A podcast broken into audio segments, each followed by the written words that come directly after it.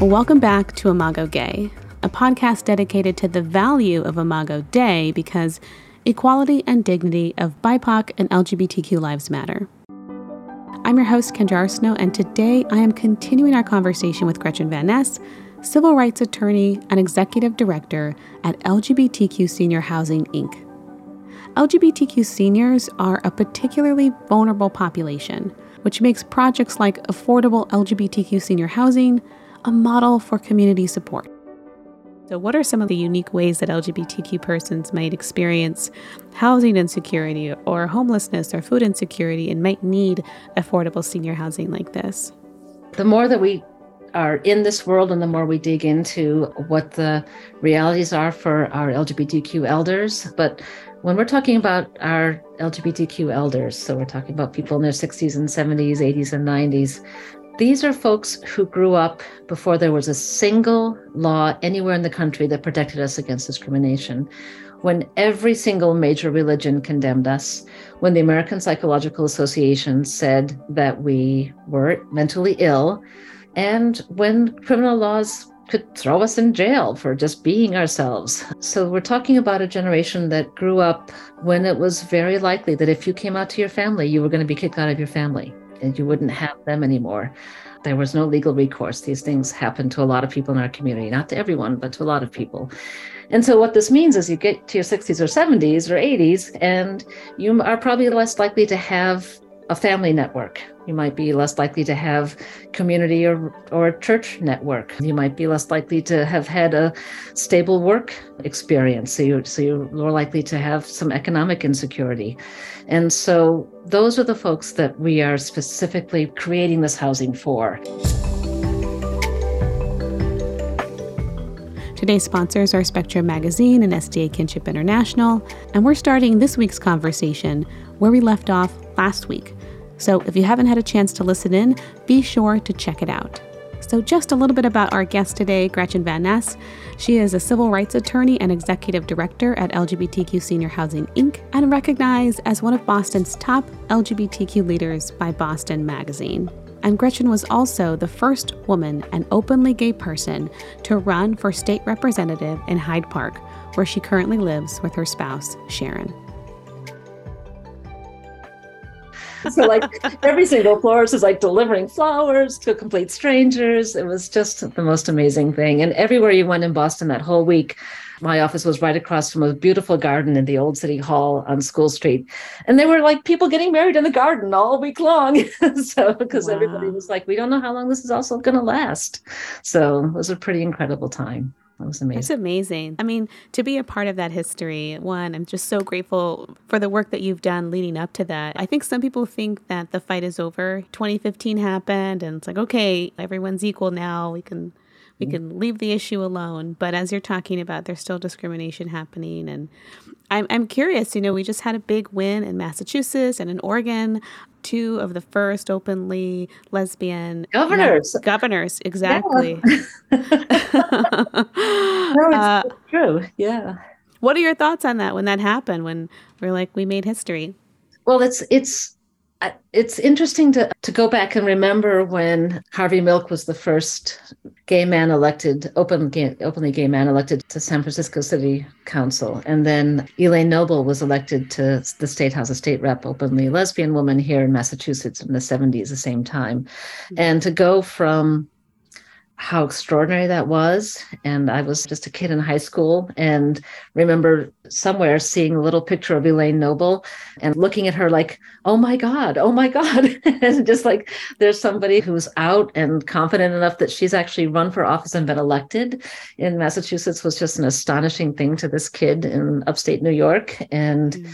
we've heard so many stories the same thing about Harvey Milk when he was elected and such an incredibly funny and passionate and smart guy who's just like, I'm your worst nightmare. Come out, come out wherever you are. It was just fantastic and how much that meant for everyone across the country who didn't know if their lives were going to even be possible, how to get to adulthood and be who we are. So, the span of my lifetimes to realize we have equal marriage and we've just elected our first out lesbian governor, and she's awesome, is just kind of like, oh my God, this is great. And the funniest thing about it is that I'm not surprised about our governor's election because I know Maura Healey and she is so smart and so hardworking and so just just so good with people. She's such a people person. And so I'm not at all surprised about her political success. But what's interesting is that I want something so much more radical at this point in my age. so this yeah. where I am in my life at this point. So I'm really, really happy and wish that we had an even more radical, radical moment. But that's just where I am in my own personal journey at this point and want even more. I hear you. So, yeah. so, yeah. No, I be a great governor. So so wow. Wow. I, and and speaking to that, I, I definitely can see myself in the sense of like there are ways that I have grown that I want my community to grow with me and to realize everyone's at a different pace. Sometimes it's hard to be at the front of the line. It sounds like you've been at the front of a lot of movements for a very long time and you're you're waiting for the rest of the world to catch up. uh, I, I, don't know if that's that's the case, but I yeah, I, but I definitely feel like I'm I'm living the Gloria Steinem prediction that women get more and more radical as they age, and I'm like, that's yeah number i'm, I'm exhibit number one of that so. Here i am. Yeah exactly. As as you kind of are looking back at the progress that has happened and you're looking forward i think my last question on, on this topic would be do lgbtq persons have full inclusion in your in your mind and what ways are we still experiencing marginalization and what would it take to get us to a more equitable future yeah, I think that, I mean, we're still facing so many challenges. And we'll talk about that a little bit too. And we're kind of creating LGBTQ welcoming senior housing. It's just being out there doing a very gay thing is surfacing all kinds of backlash all over again. So I know that this work of of for our community, for as for many communities to be understood, to be accepted, to be embraced, not just tolerated, is never ending. And because the the roots of the things that cause people to be suspicious of our community are very deep roots that are harmful for all outsiders. And so these are old fears and old ways of organizing society that folks are very frightened to let go of. They like they don't know if we're not defining ourselves as not that person. We don't know who we are, as opposed to defining ourselves as all members of the human community. And so I, I really see the LGBT community and our work for acceptance, and especially around right now, uh, non binary and trans persons, as really challenging the rest of society to say, who are you and who are we as a human family? How are we connected? And how do we interact with each other if we're not going to be in rigid male and female roles and in rigid sex roles and gender defined roles, all of those things? This is a very challenging and wonderful time in which to live because we're having conversations that never would have been possible 20, 30, 40 years ago. We're creating ways for our non binary and trans family members to live safely. We are creating ways for LGBTQ elders to live safely. so we're doing mm. all of those things. So it's an incredible time, but it's also incredibly challenging because it's revealing how deep these fears are and how all of our defaults to, to traditional gender roles, traditional sex roles, and all of that is very patriarchal, but also very racist. And so it gets at everything that we need to change, which is really fantastic. So I want to change all those things right now. but it's also incredibly challenging and incredibly frightening for folks that don't know what the other possibilities are. As we move forward, you're part of a really amazing project called the Pryde project, the Pryde Senior Housing Project. And I was wondering if you could tell us a little bit about that today, because I think it's so inspiring, and I hope that this inspires other people to start one in their own city. Oh, but I, I would love that to happen as well. So, the Pryde is the very first affordable senior housing community in Boston as well as Massachusetts and all of New England that will be specifically LGBTQ welcoming. So, this is a historic project that's happening in a historic building. It's a former school in the Hyde Park neighborhood of Boston that was closed in 2015. And we were able to buy it from the city of Boston just this past year. Wow. And we're in the process now of converting it into 74 units, apartments that will be affordable, mixed income community, and specifically LGBT LGBTQ welcoming. So this is a great project that is basically the dream of, of many people in Massachusetts have for over the years talked about how do we create a safe place for us to age, for our community to grow old together. And there have been many different people sort of working on this in different ways. But a group came together about eight years ago, specifically to look at if it was possible to develop affordable mixed income senior housing. Mm-hmm. And our co founders, Eileen Montour and Philippe Saad, are both incredibly visionary, just practical, hardworking people. And Philippe Saad is the principal at the architectural firm DiMella Shaffer, and he has been just committed to transforming senior housing throughout his career. So the, the, the, architectural firm has done a lot of innovative work around affordable housing and senior housing. And Eileen, Eileen Montour is retired and has spent her life both in social services as a nurse and acupuncturist, as well as social justice organizing, and has helped found various immigration rights organizations and anti-racist organizations. And now in her 70s is she said is finally working for our community. So it's the first time in her life she's done an lgbtq specific organizing. And so philippe and eileen met some eight or nine years ago. I think they met at a lgbtq elders of color event and started talking about what can we do to create senior housing in Boston for our community. And they very quickly sort of began the process of outreach to the city of Boston, to city councilors, to the mayor's office, as well as looking at communities to figure out where we could put this housing. Uh, where, where could we create this housing? What makes the most sense? And as, as Boston, like all major cities, has like an office that they have city owned property that it needs to be developed. And so they went to this office and they looked at all of the different buildings that were out there that could potentially be transformed to housing and ended up in Hyde Park looking at this, the former William Barton Rogers School that had been a middle school, and fell in love with this building, just like taking one look at it. And it, it's a gorgeous building. It was built over the course of three decades and 1900s. And sadly, it was just closed and had been sitting vacant for years already by the time they saw it. And they worked with the city of Boston to get it on the list of properties to be developed. And the city put out a request for proposals specifically to create affordable senior housing out of the school. And at the same time, um, Philippe and Eileen formed LGBTQ Senior Housing, and we're getting it incorporated as a nonprofit and beginning to do a sort of nationwide search to figure out who would be a development partner. We have Philippe and the DiMella Shaffer to do the architectural part, like to turn this building into housing, but who is going to be the developer to help us do the financing and make this all happen?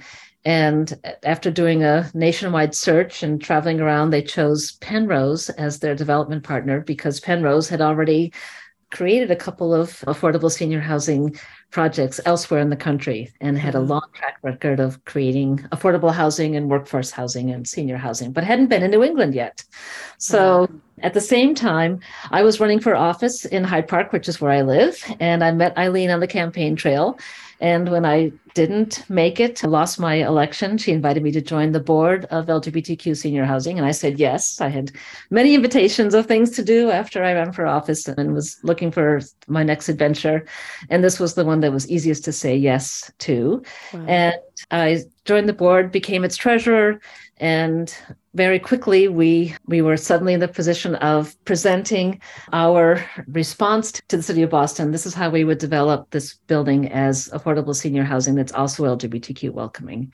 And went through a massive community process and presented to the community. The community backed our proposal and then the city of boston awarded us the building. So and by the time we got the building awarded to us and got the financing together, we were ready at LGBTQ Senior Housing to hire our first executive director.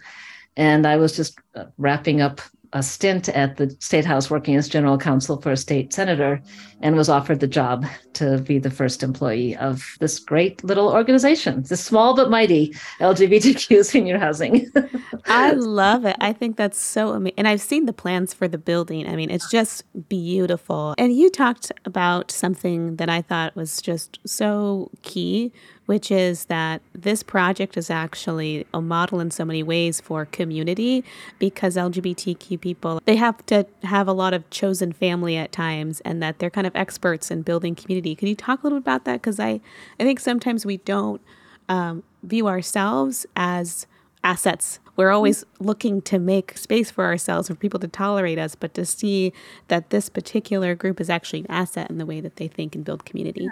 Oh, it's it's it's so nice of you to ask the question that way, and I, I love to think about it this way too. So there are a couple of things have happened in this journey. So I feel like at the beginning of my career, as people who listen to the first part of the podcast know, I did some really tough LGBTQ impact litigation that wasn't always successful, and when we went through like working on the St. Patrick's Day parade case and other things that I did, my clients and all the lawyers received death threats for wanting to be part of the St. Patrick's Day parade in Boston. We the police took this very, very seriously and offered that my clients, when they march in the parade, to have bulletproof vests if they wanted to wear them. They put sharpshooters on the roof of the entire parade route to protect us. They did everything they could to make sure we got through safely. We luckily just were spit on and had bottles and things thrown at rocks thrown at us. But so having been in that situation where our lives were at risk and how few people stood up for us, we were really on our own, to now working at at this other end 40 years later almost well, 30 40 years later i can't believe i'm this old. Anyway i'm working to do something again that's very out very cutting edge. This is the, like i said the first lgbtq senior housing in welcoming senior housing in boston and when a vandal attacked our building and spray painted every single sign on our construction fence with threats and insults and threatened to burn our building down, the response was so different. I got a call from our city councilor, from our state reps, from our state senators. We we got the community of Hyde Park was on the phone to me and messaging me all day long when the vandalism was discovered. Within a matter of three hours, we had 150 people at the building standing out together to say, We condemn this hate and we will not let this be. And the next morning, it was a Sunday morning when all this happened. The next morning, the chief of equity and inclusion for the city of Boston called me personally and said, How are you, Gretchen? What do you need? Can I bring you dinner? And hmm. so so, first of all, we have made such phenomenal change that people stand with us and, and are part of our community and support our community. But more has happened because you're right about what we bring to the community. So, why are we doing this building in Hyde Park, this sort of like little backwater, this quiet little neighborhood in Boston? This after South Boston, the Hyde Park neighborhood experienced the the second highest level of racial violence during the busing crisis in Boston. It's not really well known, but the pictures coming out of Hyde Park as, as ugly as anything that you saw out of South Boston during the busing crisis. Um, and so there's this is a community that has some very tough history, but it's also the community where we have the highest rate of non-white homeownership of any neighborhood in Boston. So there's a strong middle class in this little humble community that that really makes it a very special place. And there, as I learned on the campaign trail, trying to uh, be elected to represent this community, there are LGBTQ members of our community who are living in the homes that their grandparents built. So, so there's this this amazing collection of people here in Hyde Park that has welcomed this development of the old high school into LGBTQ welcoming senior housing and they see it as a net gain and they want their family members they themselves want to grow old here they want this community be part of our main streets and support our small businesses. So that's one way that we're seen as an asset that is a really kind of a big surprise. It's like we have so much support in the business community. It's kind of cool. So, yeah absolutely. and, and then the other part that has happened as this project has become more well known is that we are invited more and more to speak at conferences and on programs about what we're doing since it is a unique kind of project. So everybody who's in the business of taking care of seniors like wants to know a little bit about what we're doing. And so I know the founders of this organization just came back from the national conference in Denver for a group called Leading Age, where they had a whole a whole bunch of programs about our community, serving the LGBTQ community and, and creating community. So that's kind of cool. But and I was also just recently on a, a, national panel for what they call life plan communities, where you can move into a, an apartment but live there during, if you need assisted living and independent living and a nursing home and all those kinds of things. But they they wanted to talk about aging solo and how do we support the older people who have lost their partners or don't have families, and is that a different thing? Are your programming and supports and services different for that person as he or she ages compared to somebody who's got a family network or their spouse is still alive and things like that. And they invited me to be part of that. And the expert on the panel, Dr. Sarah Geber, who has written about aging solo, at one point said that she's married. She and her husband are are very much like thinking about aging and and she's looked into it quite a bit that she looked at the lgbtq community for a model for how to age in place and age when you are on your own and have to choose family and create community as you go. Mm-hmm. And i was so surprised by that and so again amazed to live in a time where our community is seen and our life experience is seen as something valuable that others can learn from. And it was an absolutely lovely, lovely experience to hear that. I, and I loved hearing it when you said it too, because it was just like, wow, we are an asset. And so, like I said, so much of the time, you're just fighting for equal inclusion, that you're not seeing the things that are special about this community. And so I, I love that perspective and I loved hearing it when you shared it. Well, one thing that you also shared last time we spoke was that housing like this is so important because of some unique situations. So, what are some of like the unique ways that LGBTQ persons might experience housing insecurity or homelessness or food insecurity and might need affordable senior housing like this? The more that we are in this world and the more we dig into what the realities are for our LGBTQ elders and the more people we talk to, the, the more I learn about this. And so we know it's it's it's hard for younger people to to understand this but when we're talking about our lgbtq elders so we're talking about people in their 60s and 70s 80s and 90s these are folks who grew up before there was a single law anywhere in the country that protected us against discrimination. When every single major religion condemned us, when the American Psychological Association said that we were mentally ill, and when criminal laws could throw us in jail for just being ourselves. So we're talking about a generation that grew up, generations that grew up when it was very likely that if you came out to your family, you were going to be kicked out of your family and you wouldn't have them anymore. If you were lucky to be in a relationship, find a partner and settle down, if your partner passed away, particularly during the AIDS crisis, if you weren't married, if you weren't on the deed of the house, you had no rights whatsoever. So the the surviving sisters and brothers, nieces and nephews, cousins, parents, whoever could come in and take your house away from you and your home and your, your lover's belongings. Your, your partner's life could just disappear. You could be kicked out. If you had kids together, so there are so many folks still today who don't understand, don't don't enter a same-sex relationship till they've had kids with a, somebody from the opposite sex or whatever. If you had kids together and before we had co-adoption, before we had equal marriage, the law said that you were if you were the non-biological parent was a legal stranger to those children. So this is mm-hmm. one of the things that really really motivated the equal marriage movement was people's experience of like we chose these to get married we chose to be together we chose to do artificial insemination or whatever and then the non-biological parent ends up being a legal stranger who can't pick up the kids at school can't visit the kids in the hospital. There's a one of the plaintiffs in the marriage case tells the most amazing story of she was pregnant with their child and the kid came early. The pregnant there was like, oh my God, there was this emergency. So they went to the emergency room and um, they took away the woman who who was pregnant to to, to be taken care of while the other partner ra- raced home to get all the paperwork, the power of attorney, all the, the healthcare proxy, all those things. When she came back, the baby had been born. She wasn't allowed to see the baby and because she wasn't the parent of the baby. So can you imagine having your partner giving birth and not being able even to see see the baby in the hospital? So the mm. so many different stories like that. But any in any event, these are some of the experiences our seniors have had losing jobs, losing partners. Like I said, it's not, there was no legal recourse. These things happen to a lot of people in our community, not to everyone, but to a lot of people.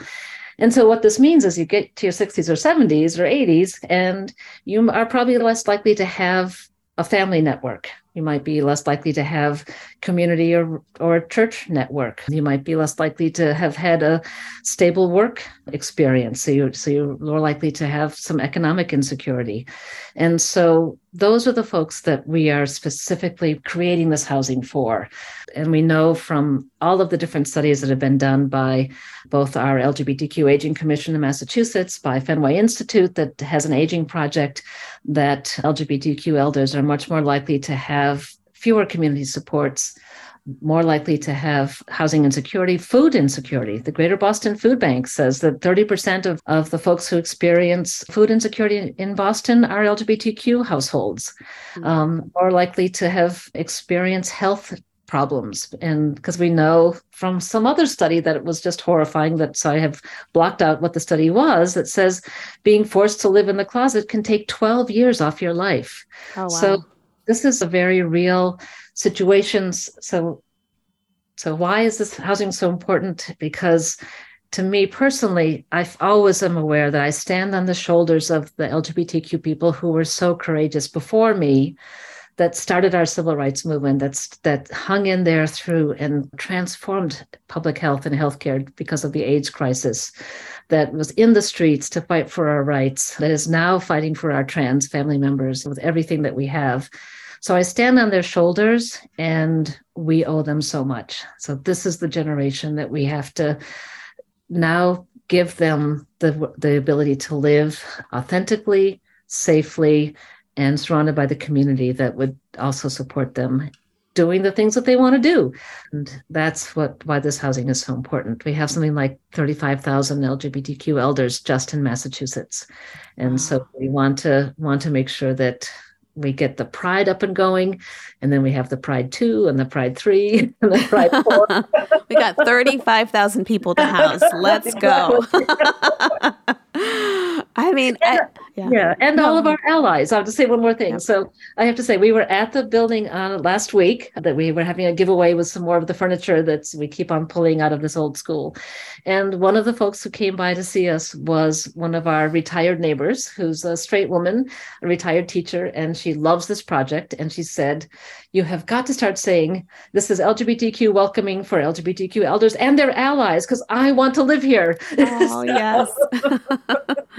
so as as you said, there are this not, not only are we a resource because we have learned so much to share through our lives about how to survive trauma, how to come together and build community and family, but also we're just cool people and we have allies out there that that want to be around us. So that's that's a really cool thing too.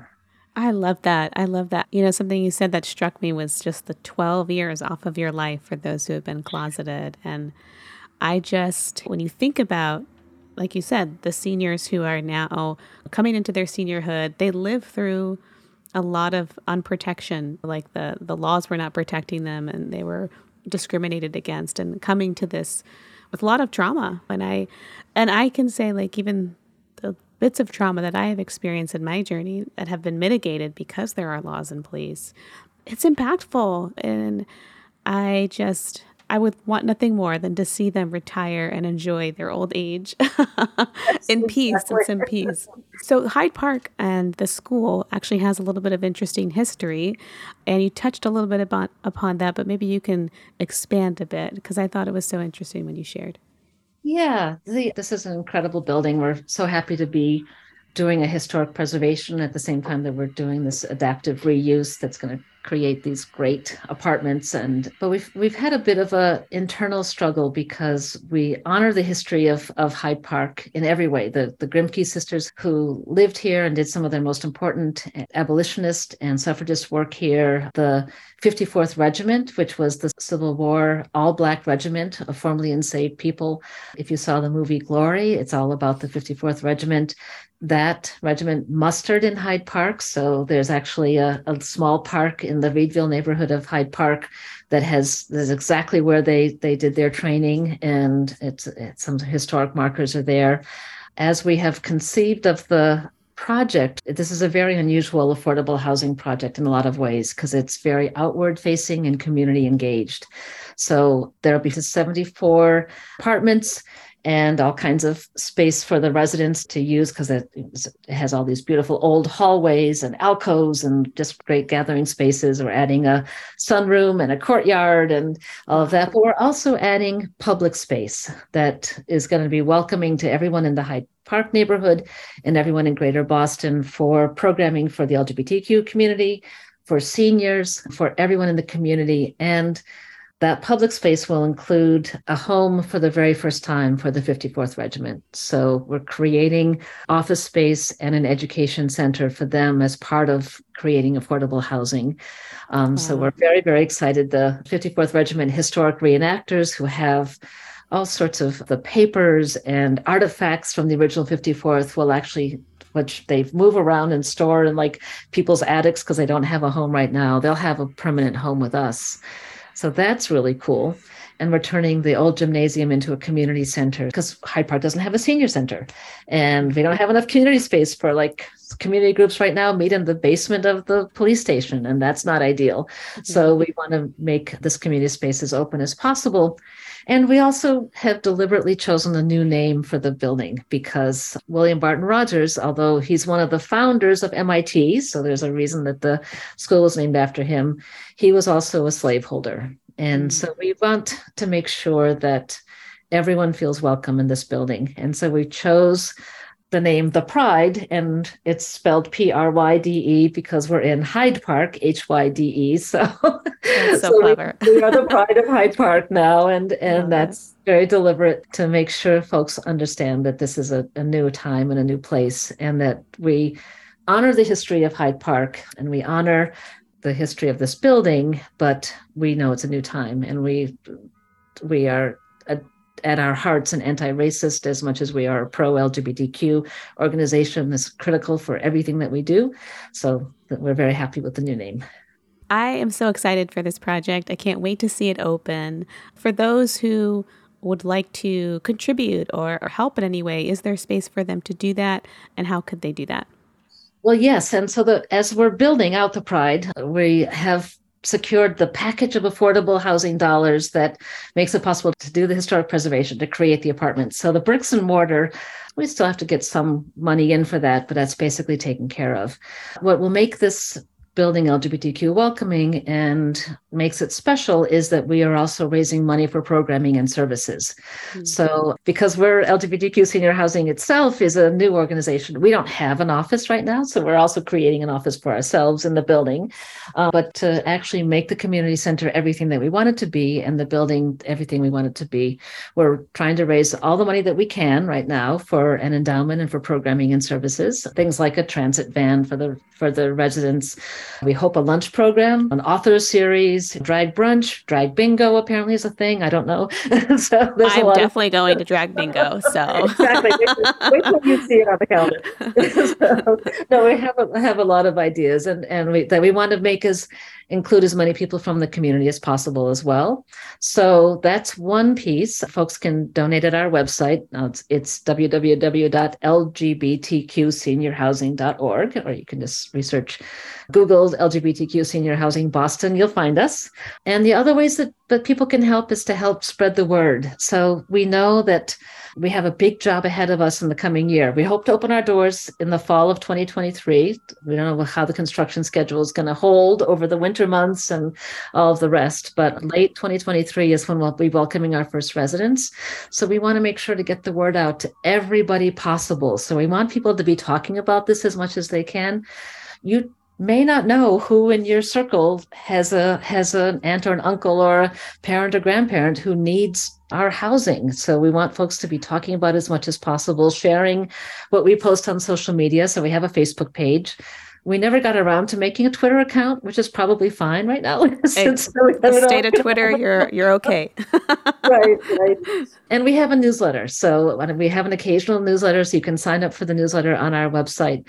And as we work toward opening our doors next year and know more about who our residents will be, we we do so we want to do continue to do outreach so that everybody who in Massachusetts and around Massachusetts who needs our housing gets an application in on time. So help us get the word out as best you can in your networks. Um, and then as, as we get closer to opening next year, we're going to have so many opportunities for mentoring, for partnerships, for, for volunteering, to work with our community, to staffing events and programming and things like that too. So we we have a million ideas and we would be happy to accept people's help if they want to volunteer and be part of what we eventually will be doing next year.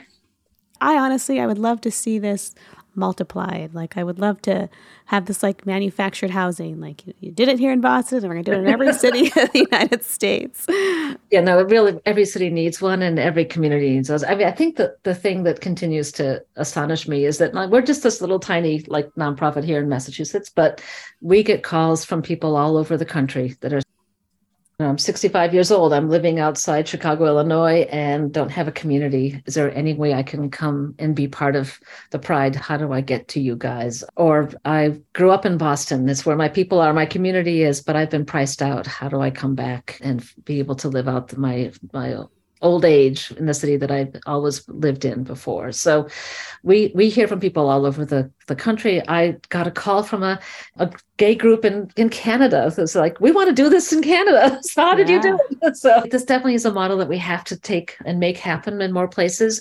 And this is one of the reasons we're so excited to partner with Pennrose, our developer, because they feel the same way. They're just as committed to this as we are. And so we constantly are in touch with them about opportunities to do more in Boston, not just sort of adaptive reuse, but also like how can we create a community from scratch? What does it look like if you're building this from the ground up? So we're looking for both of those options very soon because we'll be opening our doors in the next year here. So so we know that we'll be doing more in Boston. And Eileen and I keep talking, one of our co-founders keep talking about how do we sort of make record what this model is how did we get here what how did it happen that we got here what is what are the lessons that we can take and give to other people to try in their communities. This is a great, great project and it has community support. And there's such a huge need that we want to figure out a way to share this with more people as well. And so we're, we're working on that. I'm not sure what that will look like and how we're going to make time to figure that out on top of everything else we're doing. But we feel very strongly that we, we know that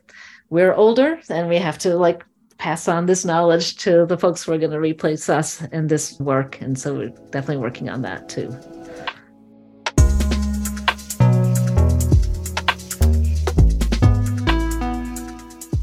Thank you all for listening to this week's episode of Imago Gay as we continue to build bigger boxes for a bigger God and a more inclusive community.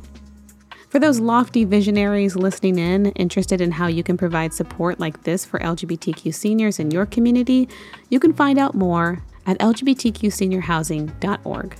And if you'd like to connect with our guest for today, civil rights attorney Gretchen Van Ness, check out their website at www.lgbtqseniorhousing.org I've been your host for today, Kendra Arsenault, and you can reach me at Kendra Arsenault with an X. Be sure to connect with our sponsors for today, SDA Kinship, which is creating spaces for LGBTQ Adventists, ex Adventists, and other faith affiliates to find community. You can learn more at sdakinship.org. Also, big shout out to our sponsor for this week, Spectrum Magazine, because they are making safe spaces for challenging theological dialogue, and they need your support to keep conversations like this going. So you can check them out at spectrummagazine.org. This episode was created and engineered by yours truly and sponsored by Spectrum Magazine and SDA Kinship International.